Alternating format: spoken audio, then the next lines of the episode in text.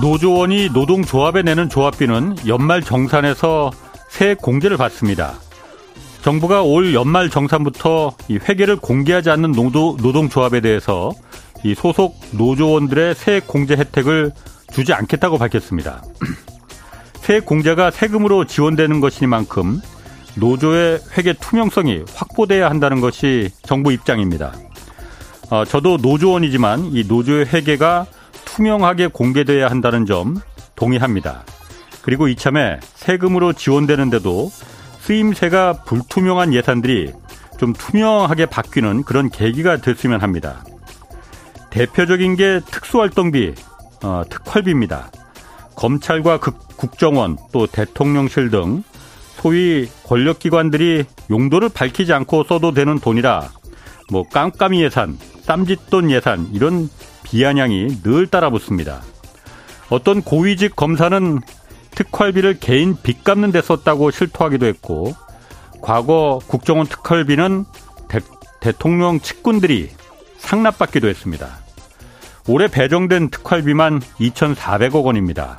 100% 국민 세금인 권력기관들의 특활비에 대해선 왜 투명성을 요구하지 않는지 이거 정말 알다가도 모르겠습니다. 연말 정산을 앞두고 노조의 회계 공시를 들고 나온 정부의 진정성을 의심하고 싶지는 않지만 모두에게 똑같이 엄격해야만 내로남불이란 말 이거 나오지 않습니다. 네, 홍사원의 경제쇼 출발하겠습니다. 유튜브 오늘도 함께 갑시다.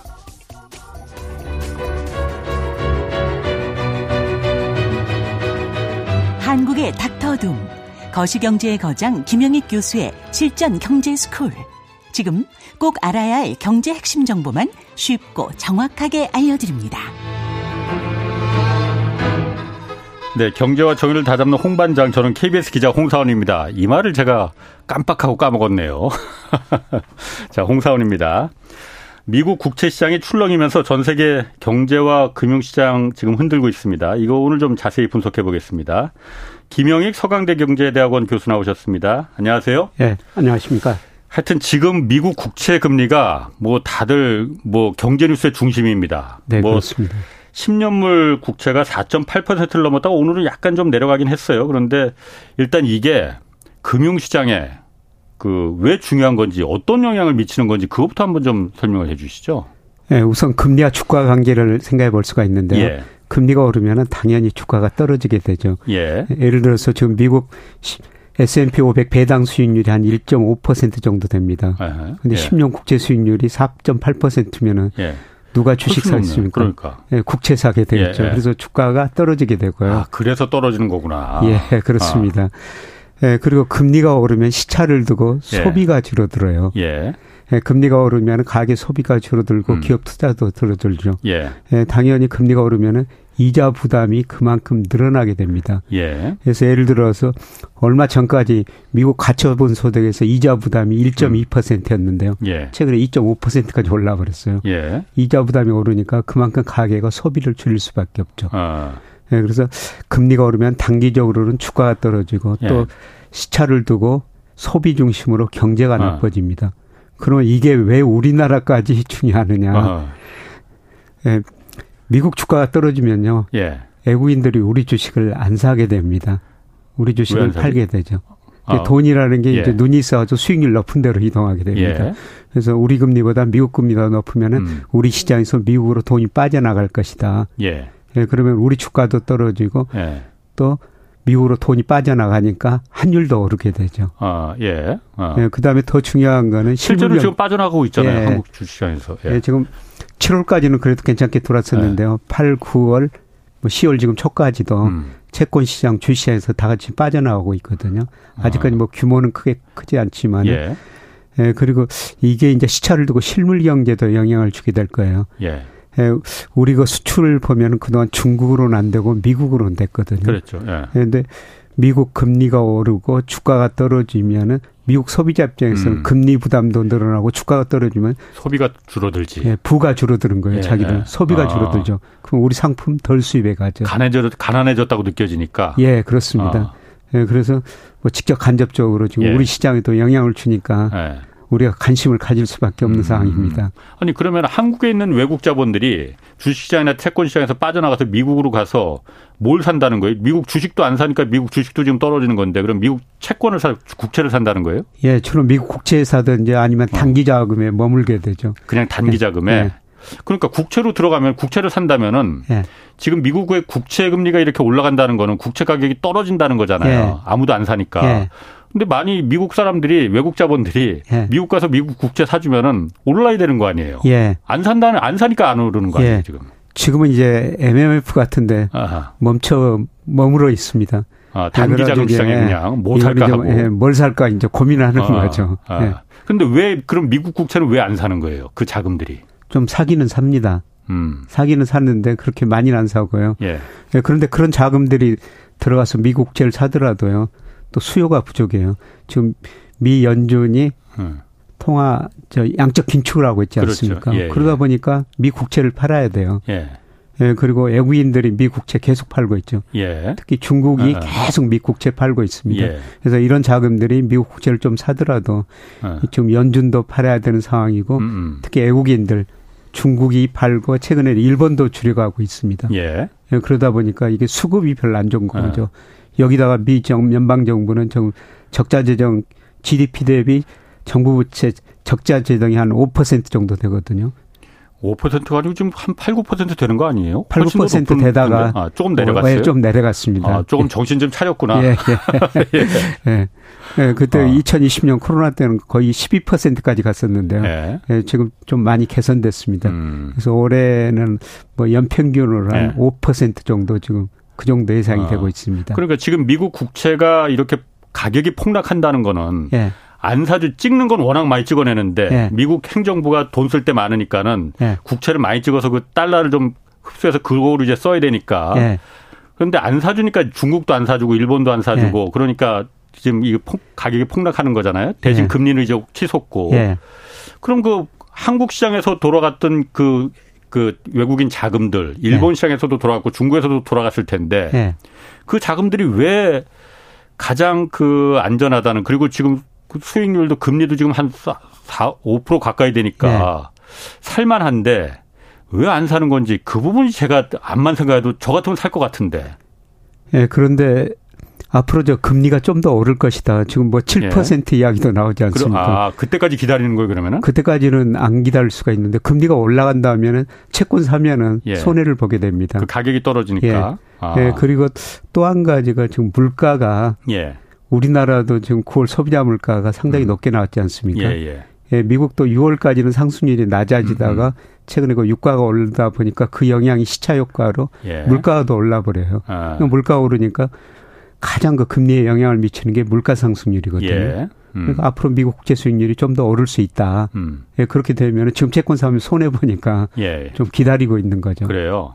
그러면은 그 지금 미국 국, 국채 금리가 이렇게 그 폭등한다는 거는 갖고 있던 미국 국채 그 원래 가격은 지금 막 폭락한다는 거잖아요. 예, 예. 몇달 전에 예.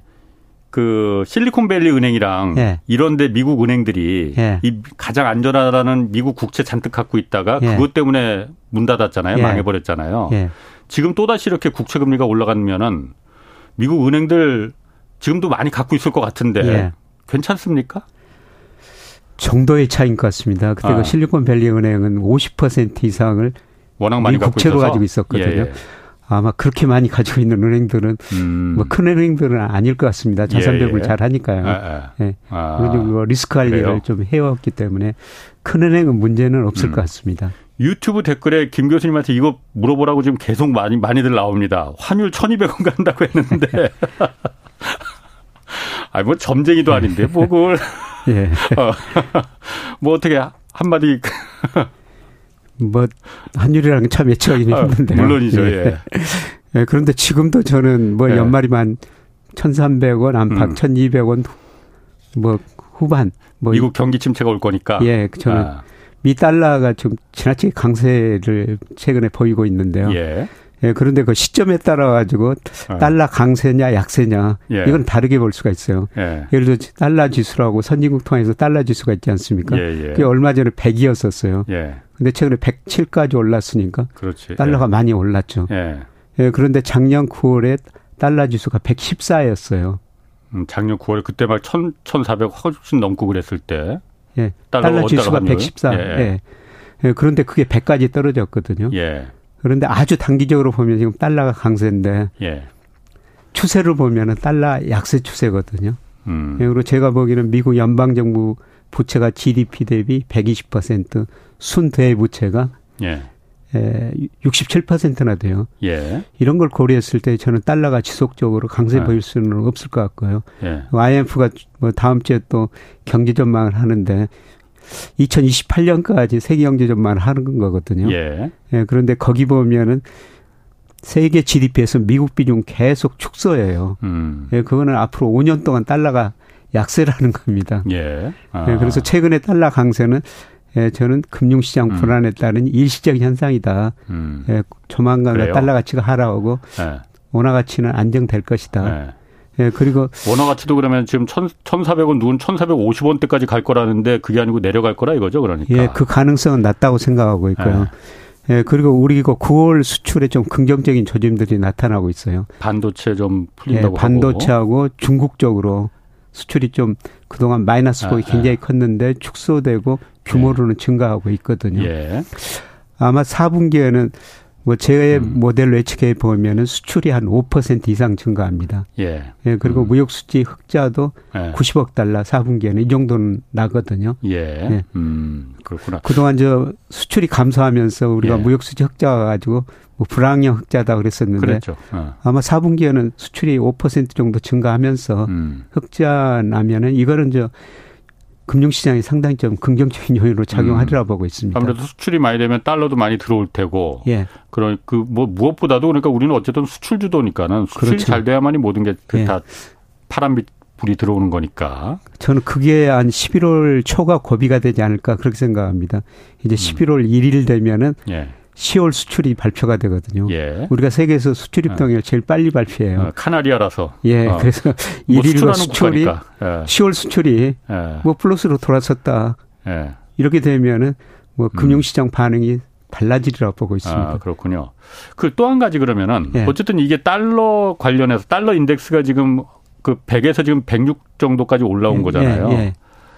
아니 국채 가격은 달러 국채나 미 국채나 같은 뭐 거의 같은 거잖아요. 예. 그런데 국채 가격은 이렇게 폭락하는데 왜 달러 가치는 그래도 100에서 106까지 이렇게 올라가는지 이게 왜 그런 거예요, 이거는?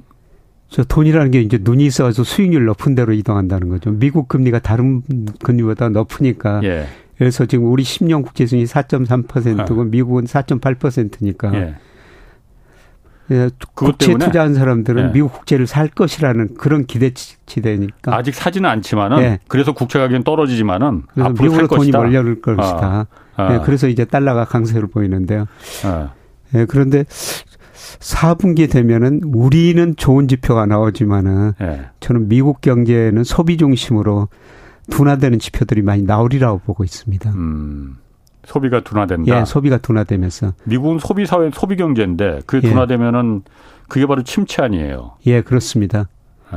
그래서 저는 뭐 4분기부터 소비 중심으로 미국 경제가 마이너스 성장하면서요. 예. 예, 국채 수익률도 떨어지고 달러 지수도 떨어질 거라고 보고 있습니다. 네. 음. 예, 국채 10년 수익률하고 달러 지수하고 양의 상관관계가 있거든요.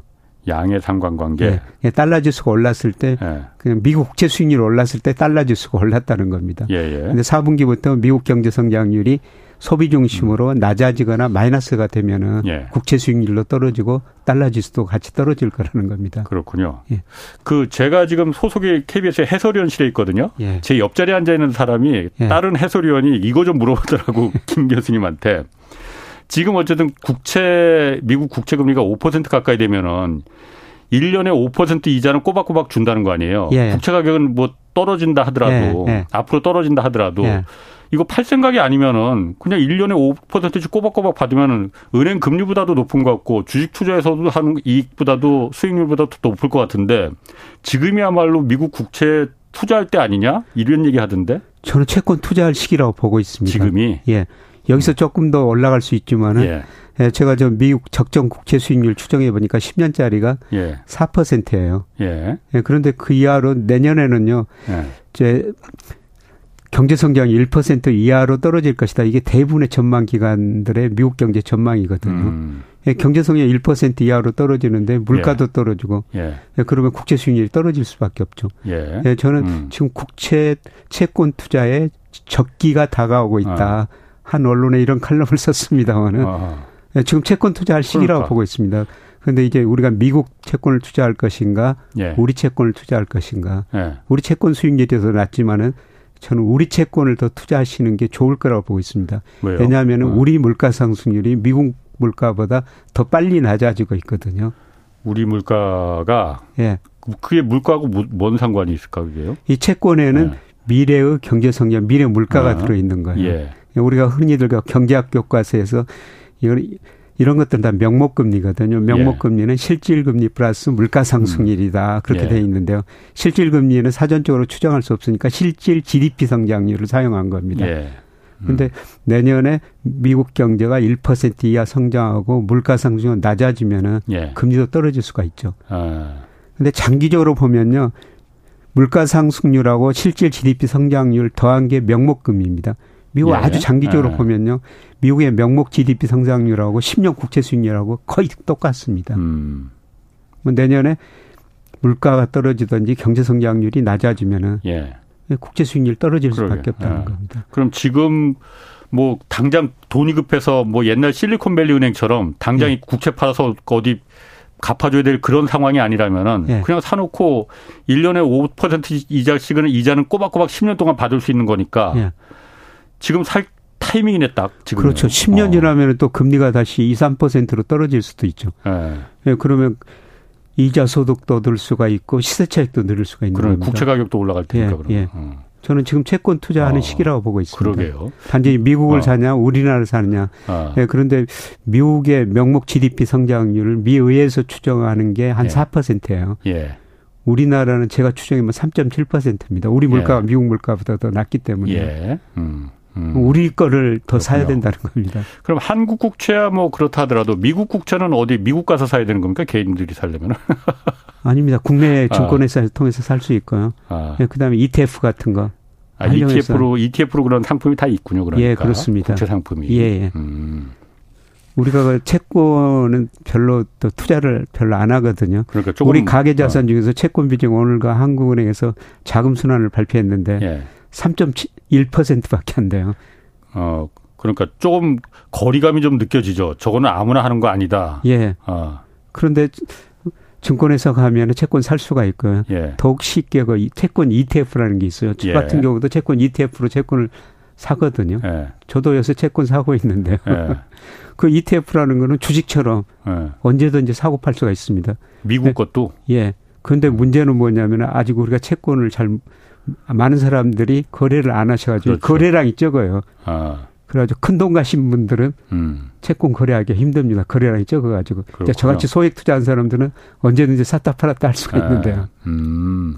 어쨌든 그럼 지금 이 미국 국채금리라는 게 한국 어, 며칠 전에도 엊그제도 그 성, 연대 성태현 교수 나와서도 이게 한국에도 매우 큰 영향을 지금 주는 이유가 어, 이 금리 한국의 금리 예. 시중 은행들의 금리 예. 여기에 직접적인 영향을 미칠 수 있다. 지금 주, 대출 금리도 막 오르고 어. 있잖아요. 예. 그렇기 때문에 이게 중요하다라고 하는 건데 어느 정도나 한국의 그 이 미국 국채 금리가 한국에 얼마나 영향을 미치는 겁니까? 방향은 같죠. 미 국채 수익률이 오르면은 예. 일단 돈이 미국으로 빠져나갈 것이다. 그런 기대를 가지고 환율이 우리 환율이 올라 버려요. 환율이 그렇지. 예, 환율이 오르면 예. 우리 입장에서는 예. 수입을 비싸게 해야 되지 않습니까? 예, 예. 수입 물가가 오르면 생산자 물가, 소비자 물가가 가지고 오르면서 물가가 오르니까 또 금리가 같이 올라 버리는 거예요. 뭐 시장 금리가 오르면은 은행도 뭐 은행채 음. 같은 거 발행해 가지고 자금 조달을 하지 않습니까? 자금 조달 비용이 올라가니까 예. 그게 결국 가계 기업 어에도 영향을 미칠 수가 있는 거죠. 음. 예, 그런데 예, 미국 국채가 그렇게 큰 영향은 저는 안 미칠 거로 보고 있어요. 음. 근데 주식은 외국인들 우리 26% 가지고 있는데요. 예. 미국인 자금이 한 40% 이상을 가지고 있어요. 예. 채권은 한 10% 가지고 있는데 8월 말 통계 보니까 아시아계 자금이 47%, 예. 유럽계 자금이 예, 거의 20% 정도 돼요. 30%, 음. 예, 20%. 음. 예. 거의 7, 10%를 아시아계 자금, 유럽계 자금이 가지고 있기 음. 때문에요. 예. 아마 채권 시장은 뭐 미국이 그만큼 뭐 음. 영향을 주지는 않을 것 같습니다. 그래요. 예. 그러면 또 한 가지가 이 미국 국채 금리가 그럼 떨어지려면은 예. 떨어지려면은 이게 왜냐면 한 두 달 그 전까지만 해도 3% 초반이었잖아요. 미국 국채 10년물짜리가. 예. 근데 지금 이게 4, 5, 5% 가까이까지 올라간 건데 예. 떨어지려면은 뭐가 바뀌어야지 이게 국채 금리가 떨어지는 거예요? 기준 금리가 내려가면 되는 건가? 예. 어, 저, 저 유럽계 자금이 아까 20%라는데 30%로 수정하겠습니다. 아, 어, 유럽계 자금 30%랍니다. 예. 예. 이제 금리가 떨어질라면 결국 예. 물가 상승률이나 경제 성장이 떨어져야 됩니다. 음. 결국 미국 경제가 침체에 예. 빠져야지 금리가 떨어질 수가 있다는 겁니다. 음. 예. 무조건 그러니까 미국 경기가 한번 불어져야만이 예. 이 그 미친 듯이 올라가는 국채 금리도 내려갈 수가 있다. 예, 그래서 지난번에 그 FMC 끝나고 파월 연준 음. 의장이 예. 기자간담회에서 경제 연착륙이 중요하냐, 물가가 중요하냐, 뭐 이런 질문을 하더라고요. 예. 물가다 음. 당연히 음, 음. 이런 대답을 하는데요. 그럼 물가가 떨어지려면은 예, 결국은 소비가 줄어들어 수요가 줄어들어야 된다는 예. 거죠. 그래서 미국 경제가 예. 나빠져야지 물가 상승이 낮아지고 미국 금리가 떨어질 수가 있다는 겁니다. 어. 아. 예, 그렇게 되면 이제 시장금리가 기준금리에 선행하거든요. 시장금리가 떨어지면 기준금리는 좀 나중에 인하하게 되죠. 좀 하긴 하고요. 음, 그러니까 시장금리가 지금 이 국채금리가 떨어지면은 그게 기준금리에도 영향을 줘서 네. 예. 기준금리가 내려가는 예. 그 동인이 될 수 있다 이거죠. 예, 그렇습니다. 어, 그러면은 조만간 예를 들어서 국채금리가 경기 침체가 김 교수님 말대로 경기 미국의 경기 침체가 와서 예. 국채금리가 예. 떨어지면은 기준금리도 그럼 그때부터 어느 정도 시차를 두고 내려간다 이렇게 보면 음. 되겠네요. 예, 그렇습니다. 어. 예, 그래서 제가 통계적으로 뭐 인과관계라고 그런 네. 걸 관계가 있는데요. 시장금리가 기준금리에 영향을 주느냐, 기준금리가 시장금리에 영향을 어. 주느냐, 서로 네. 영향을 주는데요. 예. 영향 정도를 보니까 시장금리가 기준금리에 더 영향을 많이 줍니다. 음. 쉽게 말씀하면 시장금리가 떨어지면 기준금리가 인하됐고요.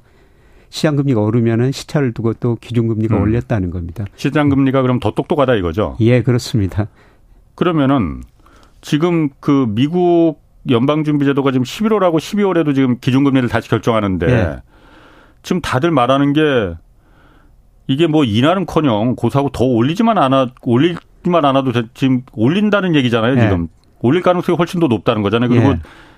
기준금리 인하는 지금 당분간 생각도 하지 마라라고 하는데 그 말은 그러면 지금 미, 그 기준금 아니 이게 시장 금리가 자꾸 헷갈리네. 시장 아. 금리가 예. 당분간 떨어질 가능성이 예. 없다는 거를 반증하는 것도 아니에요? 예, 지금 뭐 기준금리 올린다는 기대가 있기 때문에 최근에 시장금리 오른 것도 맞죠. 서로 영향을 주니까. 아, 그 기대 때문에? 그러니까. 예. 아. 예, 그런데 미국이 과연 기준금리를 올릴 것인가? 예. 예. 그거는 저는 확률적으로 굉장히 낮다고 생각하고 있습니다. 예. 음. 왜냐하면은 앞으로 이제 물가 데이터, 고용 데이터가 봐야 되거든요. 파월 예. 연주자는 또 지난번 기자간담회 보니까 앞으로 어떻게 할 거냐, 예. 가이던스를 좀 제시해 달라. 예. 뭐 이런 요구를 하니까 예. 그거는 데이터가 마련해 주는 대로 하겠다. 어, 그렇죠. 아. 예. 앞으로 저 고용 데이터, 예, 미국과 통화 정책 목표가 예, 고용 극대화, 물가 안정이지 않습니까? 예. 고용 데이터, 물가 데이터를 보고 결정을 하겠다. 음. 그런 의미에서 이제 오늘 저녁에 미국의 저 9월 고용 동향이 발표가 되거든요. 음. 그 지금 뭐 어제 그제 뭐 기사에 나오는 거 잠깐 나오는 건 그건 뭐예요? 그 민간도 발표하고 노동부도 발표하고 그런 예. 게 있던데 거기서 뭐그 둘이 정반대더라고 보니까. 예. ADB라고 민간업체에서 고용을 조사해서 발표하는데요. 뭐 거기서는 그러니까 늦게 고용이 줄어들었어. 예. 예. 한 시, 15만 개 증가했을 것이다. 이렇게 시장 예측했는데요. 예. 8만 9천 개로 예상보다 아, 낮게 예상보다. 나왔어요. 예, 예. 증가하기는 어. 했는데 예상보다 좀 낮게 나온 어. 거죠. 예, 그런데 그 통계보다도 오늘 그 미국 노동부에서 발표하는 더 데, 데이터가 더 신뢰성이 높습니다. 음. 예, 그래서 오늘 저녁에 그 시장 컨센서스는 한 17만 개 증가했을 것이다. 예. 예 지난 8월에 18만 7천 개 증가했거든요. 예. 그러니까 8월보다는 좀 낮지만은 예, 17만 개 증가하면은 그것도 굉장히 양호한 수준입니다. 음.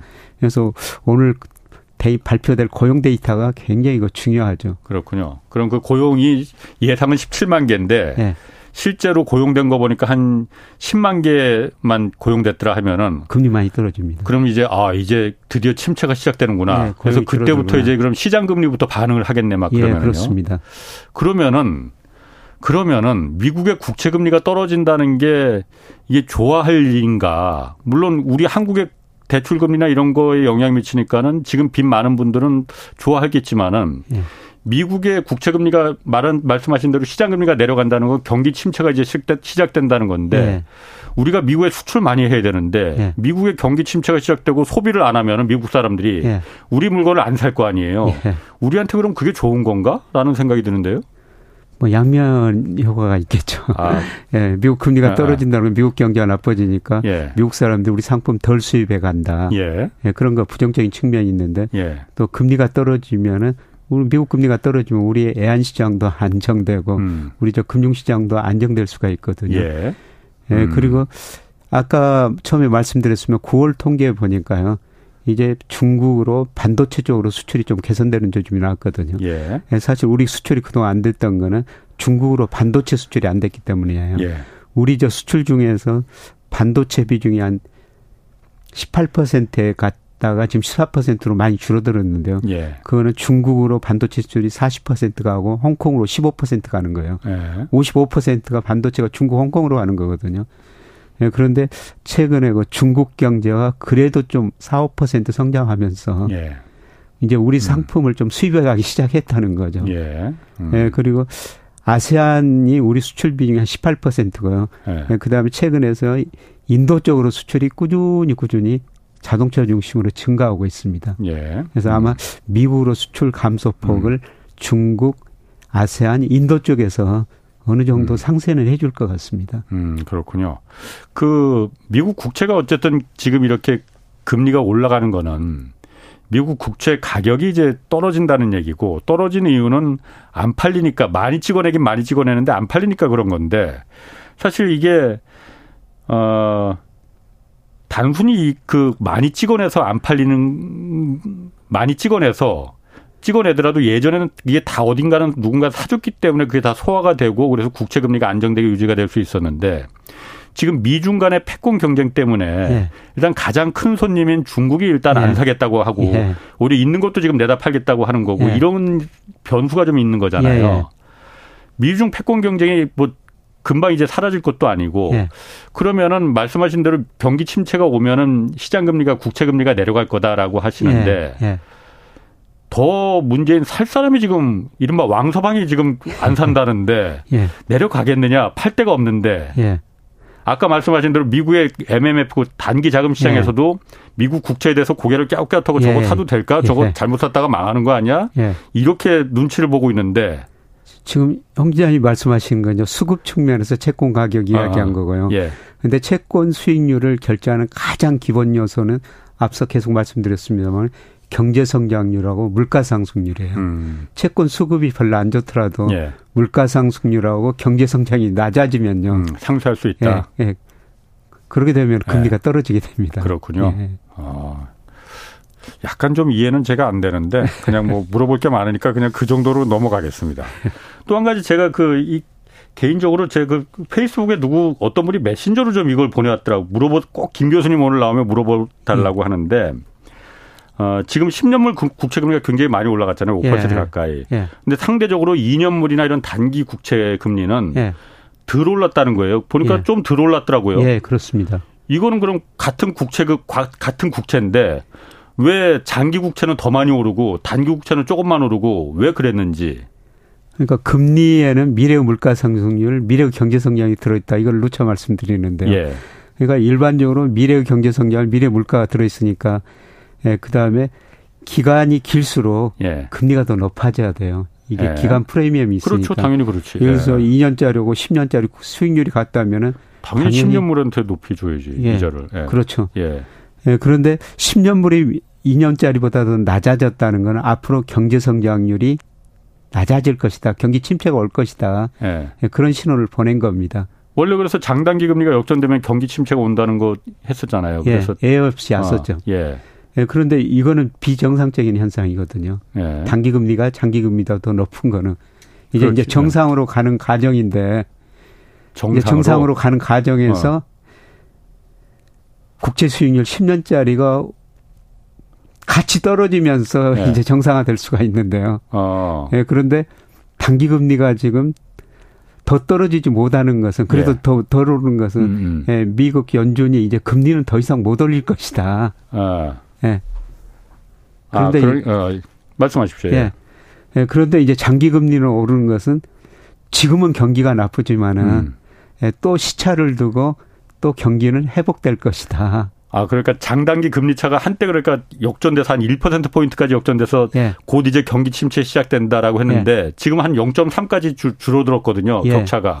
그러면은 경기 침체가 이제 미래에 곧 올 거고 예. 그 다음에 경기 침체가 다시 또 이제 그 호전될 거라는 걸 지금 보여준다는 거예요. 그 장단기 금리가 시차를 두고 보여주는 겁니다. 예, 그래서 지금 그게 보여준다는 거예요. 그러면 이렇게 줄어든 게. 예, 그래서 제가 시차가 얼마나 있는가 이렇게 아. 분석해 봤더니 물론 기간에 따라 예. 다르지만 은한 7분기 정도 네. 시차를 두고 장단기 급차가 역전되면 어. 한 7분기 후에 경기 침체가 왔었고요. 어. 예. 네, 그다음에 이제 장단기 금리차가 예, 예. 회복되면은 또 예. 7분기 후에 경기가 회복됐다는 겁니다. 이거는 시차는 기간에 따라 좀 다르는데요. 예, 그래서 좀 미국의 경제학자들이 음. 굉장히 복잡한 거시경제학 모델로 경제 성장을 예측하는데요. 이 장단기 금리 차만 가지고 예. 경제 성장을 네. 예상하니까 네. 예측력이 더 높더라.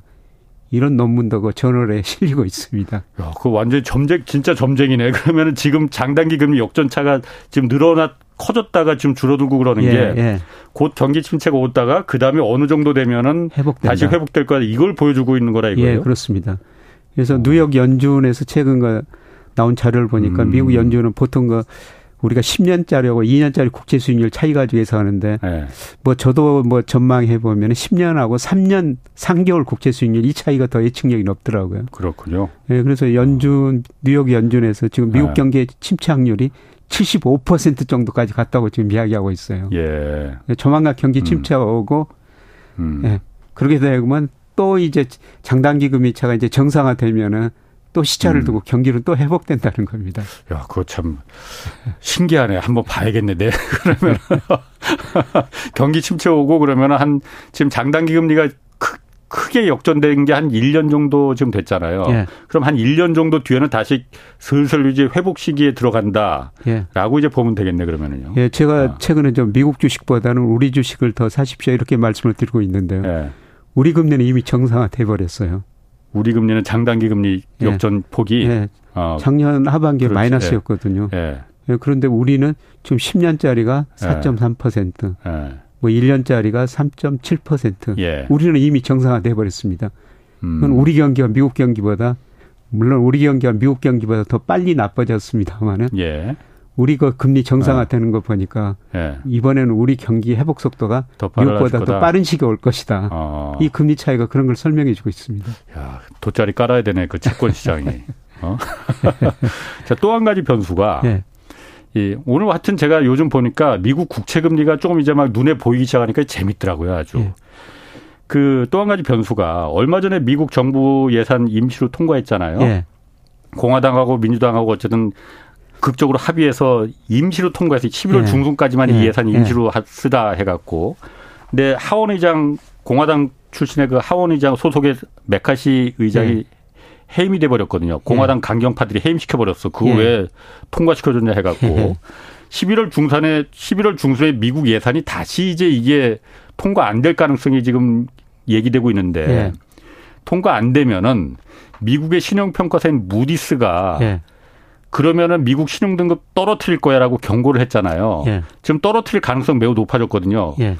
몇달 전에 작년인가 몇 달 전에 피치사가 피치, 예.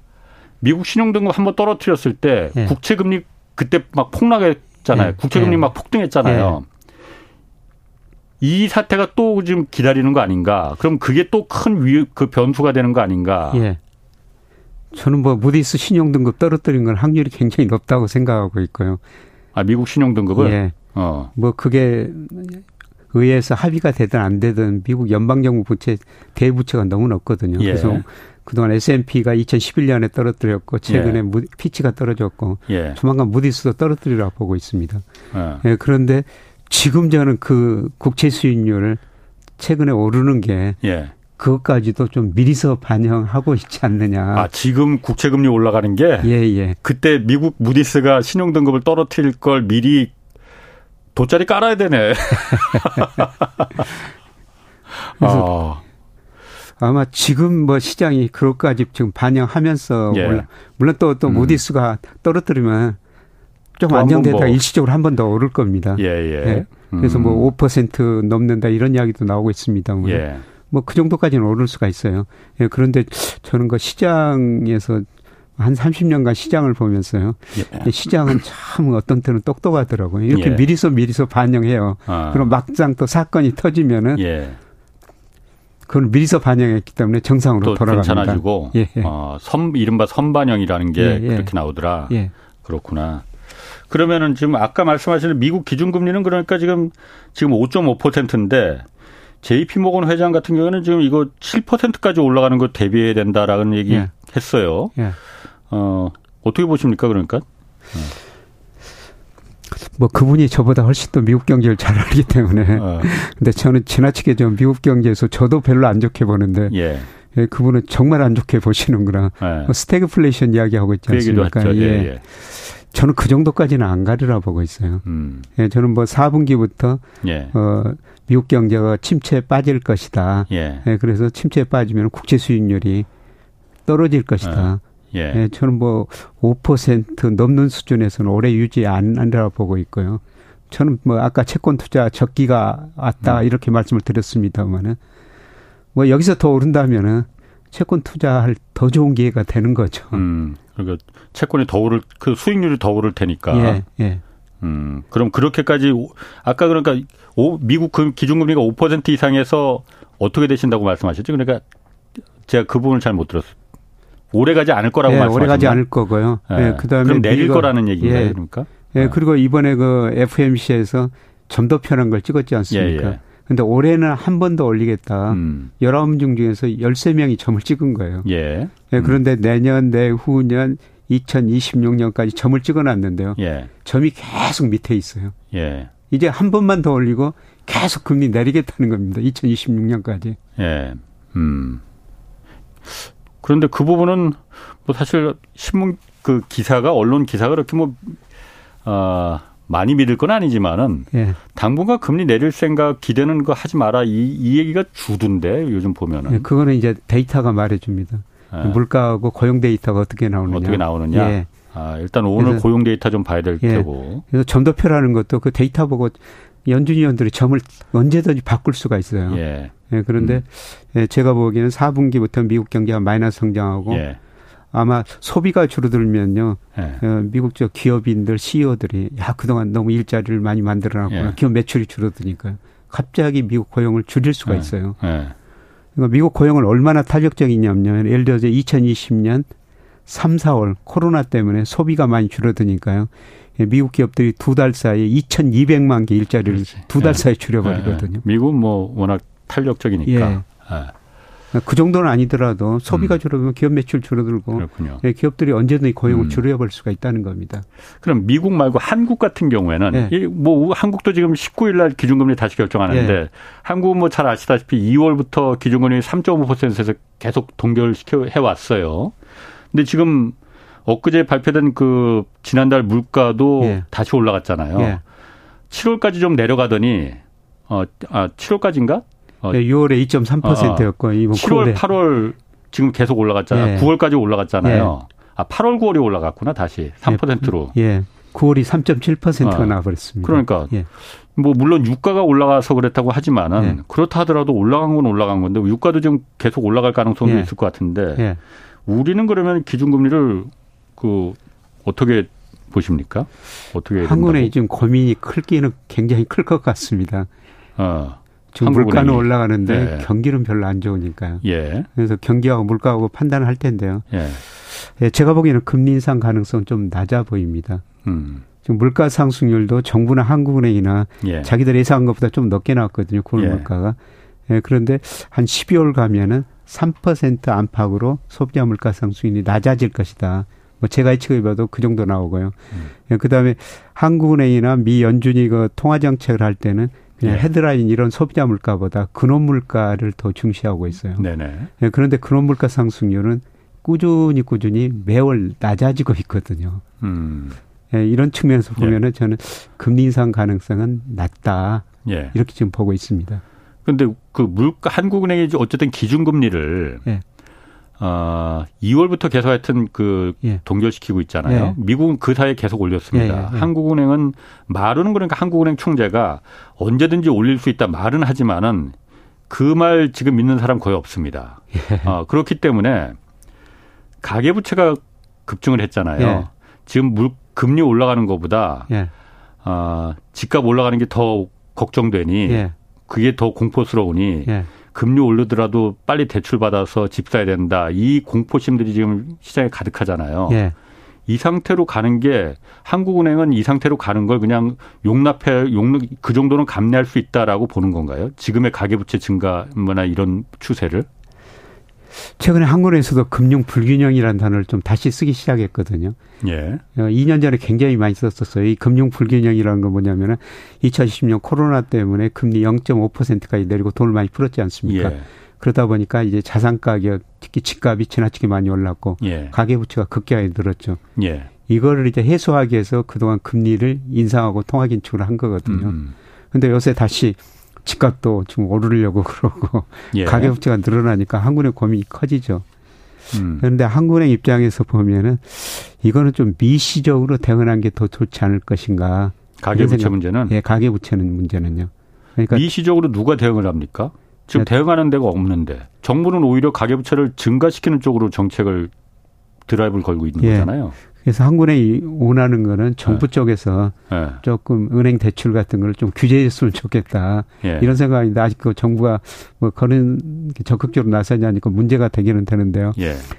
예, 그런데 우리가 저 가계부채 금액 절대는 늘어나고 있습니다. 예. 예, 그런데 항상 우리가 GDP가 더 많이 늘어나면 괜찮거든요. 물론이죠. 분모가 늘어나면. 예, 분모가 아, 아. 늘어나면. 근데 작년 말에 GDP 대비 가계 부채가 105%였어요. 예. 그런데 올 2분기 보니까 102% 정도로 예.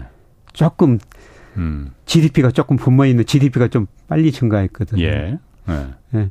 이런 측면에서 보면은 뭐 GDP만 더 빨리 성장시키면은 아. 네. 예.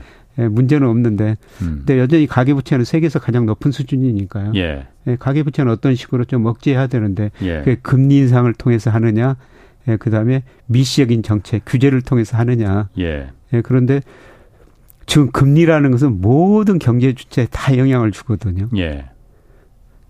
우리 지금 상장된 기업 18% 정도가 한계 기업이에요. 음. 예, 지난 3년 동안 영업이익 내가지고 이자도 못 갚는 예. 기업입니다. 예. 그런데 금리를 올리면은 음. 예, 그런 모든 경제에 다 영향을 미치거든요. 예, 그것보다는 뭐 금리는 이 정도가 유지하고 미시적인 대책으로 예. 규제할 때는 규제하고 이런 식으로 뭐 나가는 게 저는 더 바람직스럽지 않을까 그런 생각을 해봅니다. 그러니까 미시적으로 누군가가 정부 네. 어디선가 한국은행은 한국은행 입장이 있고 행정부는 행정부의 입장이 있을 테니까 누군가가 미시적인 대책을 해서 가계부채를 어떻게든 좀 줄여보는 방향으로 예, 맞습니다. 실제로 그래서 3월까지는 줄어들었었잖아요. 예. 줄어든 거 있었잖아요. 예. 그러다가 이제 다시 정부가 그 미시적인 정책을 안 예. 쓰니까는 아 정부가 어 방향이 이렇구나 하고 신호를 보내주니까는 그때부터 막 미친 듯이 다시 가계부채가 지금 특히 주택담보대출이 올- 주도해서 예. 올라, 예. 올리는 거잖아요. 이 미시적인 대책을 그럼 아무도 지금 그 손 안 손을 대지 않고 예. 있는데 제가 모르는 정부가 지금 손을 대고 있는 게 있습니까? 별로 없는 것 같습니다. 그럼 어쩌려고 이러는 거죠 그러면은? 어. 예, 결국은 저 예. 경제 주체가 좀 합리적으로 행동해야 되죠. 아, 뭐, 가게가 예. 그냥 이렇게 빚 예, 갚으려면 굉장히 힘들거든요. 그러니까 지금 금리도 어쨌든 그 주, 그 대출 금리도 올라가는데 이걸 다 감당할 수 있을지 앞- 예. 어, 모르겠습니다. 자, 그 일본도 한번 좀 가볼게요. 엔화 같은 경우에 예. 엔화 가치도 지금 그, 어, 마지노선을 1달러당 1,500, 아, 150엔 정도로 보고 있는데 지금 그 턱 밑까지 지금 예. 갔어요. 예. 엔화 가치는 이거 왜 이렇게 지금 떨어진 거? 이것도 역시 그 달러가 강세되면서 떨어지는 건가요? 이것도? 예, 달러가 강세되면서 예. 상대적으로 떨어진 건데요. 예. 일본 경제가 아직도 디플레 탈피했다. 예. 확신이 안 드는 것 같아요. 올해 음. 제가 오면서 그 일본 블루버그 컨센서스 성장률 보니까 올해 1.8인데 예. 내년에는 또 1.1로 올해보다 더 낮아진 걸로 돼 있거든요. 예. 그래서 이런 거 보면은 아, 시장에서 예. 어, 일본 경제가 일부에서는 그 디플레이 탈피했다 그러는데 아직도 예, 예, 일본 경제가 어렵다. 예, 그래서 엔이 약세를 보이고 있는 것 같은데요. 예, 그런데 엔이 역사상 가장 저평가돼 있어요. 지금이? 예, 국제 결제 은행에서 그 실질 실효환율을 계산해서 발표하는데요. 예. 8월 기준으로 보니까 예. 35%나 저평가돼 있습니다. 예. 시간이 어. 가면은 특히 제가 저 4분기 가서 예. 미국 경제가 침체에 빠지면서 미국 국제 수익률 떨어지고 달러 지수가 하락할 수 있다고 이렇게 말씀을 드렸습니다. 그렇게 되면은 예. 상대적으로 엔 가치는 오르게 되는 거죠. 예. 예 그리고 음. 35%는 저평가돼 있으니까요. 음. 그럼 지금 혹시 그 일본 어쨌든 제조업 수출하고 성장률도 그 괜찮잖아요. 예. 이게 그러면은 이 기록적인 역사상 기록적이라고 말씀하셨는데 기록적인 엔저 때문에 그 덕분도 좀 보고 있는 거예요? 예, 그 덕분을 보고 있죠. 어. 그럼 일본 정부는 이 부분을 그렇게 개선하지 않아도 된다 이렇게 판단하고 있습니까? 그러면은? 일본의 가장 큰 문제가 디플레인데요. 예. 이번 전 세계적인 인플레 때문에 가장 덕본 나라가 일본이라. 일본이거든요. 예. 자기네 물가가 오르니까 예. 물가가 오르니까 다 임금 올려달라. 예. 임금이 그동안 거의 30년간 정체됐지 않습니까? 그래서 정부에서 지금 기업들한테 임금 올려달라 물가가 오르면 예. 그래서 일본은 그냥 속으로는 조금 좋아하고 있는 것 같습니다. 일본 국민들은 그러면은 이 정도 물가 오르는 거는 아 국가가 잘 되고 있으니까는 우리가 좀 고통스러워도 참을만 해 이렇게 생각합니까? 그래서 임금 문제 같이 올려달라고 그러죠. 정부도 아, 그렇고 가게도 예. 임금 올려달라고 그렇죠. 그러죠. 예. 예. 음. 아니 그래서 이제 그게 선순환이 돌아가면 좋은 네. 건데 예. 물가가 그런데 임금보다 더 높이 올라가면 그게 그때부터는 입이 나오기 시작하는 거잖아요. 그렇죠. 국민들이. 예. 근데 지금 물가가 올해 음. 미국 일본 물가도 3% 이상 오르고 있고요. 예. 이제 올 연말 되면 입이 나오기 시작하겠죠. 어. 자기 올 연말 임금 계산하고 물가 계산하고 그러면 예. 실질 소득이 줄어들거든요. 예. 음. 지금 일본 10년물 국채 금리도 예. 일본 그 중앙은행에서 어그 상단을 일본은 이제 국채 시장 금리를 통제를 하니까 예. 그 0.5에서 1.0%까지 그 사이에서 왔다 갔다 하기를 예. 이제 그 다음에 넘어가면은 일본 정부가 국채 일본 은행이 국채 예. 잔뜩 사들일 아, 거야 이렇게 예. 어? 하잖아요. 0.8까지 지금 그 갔어요. 예. 슬금슬금 올라갑니다. 일, 상한선으로 정해놓은 그 1% 지금 턱밑까지 갔는데 이러면은 일본이 기준금리는 어쨌든 지금 네. 예. 마이너스인데 마이너스 기준금리를 방향을 이제 본격적으로 바꿔야 되는 거 아니야? 이런 생각, 이런 얘기도 나오던데. 마이너스 기준금리는 좀 유지해 본 거요. 예. 그저 국채 수익률 상한선을 조금 더 올리고 그것 먼저 할 것 같습니다. 음, 국채금리 예. 상한선을 더 아, 올린다. 1.0%에서. 예, 예, 예. 어, 마이너스 기준금리는 그냥 놔두고 예. 왜 그렇게 마이너스 기준금리는 집착하는 거죠, 일본은? 아직도 그 디플레 탈피했다 그런 확신이 안 서기 때문에요. 아, 예. 이 정도 그 물가 상승률이 그래서 3%까지 올라갔는데도 예. 이 정도로는 확신할 수 없다. 예. 그래서 내년 물가 상승률도 예. 보니까 뭐 1%좀 넘게 그 블루버 컨센서스가 돼 있어요. 예, 그러니까 아직도 시장도 음. 일본 정부도 예. 일본 경제가 완전히 디플레 아, 탈피했다. 그렇군요. 작년에 2% 물가 오르고 올해 음. 3% 넘게 오르니까요. 음. 뭐이 정도 보면은 예. 뭐 디플레 탈피했다 이렇게 볼 수가 있는데 하도 오랫동안 디플레이션을 겪은 네. 나라라. 예. 예. 그래서 네. 그럼 아, 시간이 없으니까 네. 일본이 그런데 어쨌든 그 일본 중앙은행 총재도 조만간 그 연내가 될 수도 있다고 예. 그랬어요. 마이너스 기준금리를 갖다가 돌리는 게 기준금리를 갖다가 인상한다는 본격적으로 이제 긴축으로 들어간다는 예. 거잖아요. 금리를 인상한다는 거잖아요. 그럼 그게 우리나라 경제에 영향이 큽니까 작습니까? 금리 인상하면 일본 엔이 강세대가 되겠죠. 네, 그렇지. 예. 그러면 우리는 엔에 비해서 상대적으로 지금 우리 통화가 음. 강세를 보였는데 엔에 예. 비해서 약세 보이니까 예. 저는 우리 수출에는 긍정적인 것 같습니다. 예, 수출에는 긍정적이고 부정적인 면은 부정적인 면은 이제 일본 한국에 자금, 일본 자금들 많이 들어와 있잖아요. 들어와 있는 조금이 일본으로 빠져나갈 수는 있죠. 그 엔캐리 예, 트레이더라는 걸 청산한다고 해서 그럼 그게 좀 한국 금융시장이나 이런데 충격적입니까? 그 정도는 아닐 것 같습니다. 그 정도는 아니고 예. 아 그럼 그 정도까지는 우리, 걱정할 예, 필요 없다. 예, 아 그렇군요. 알겠습니다.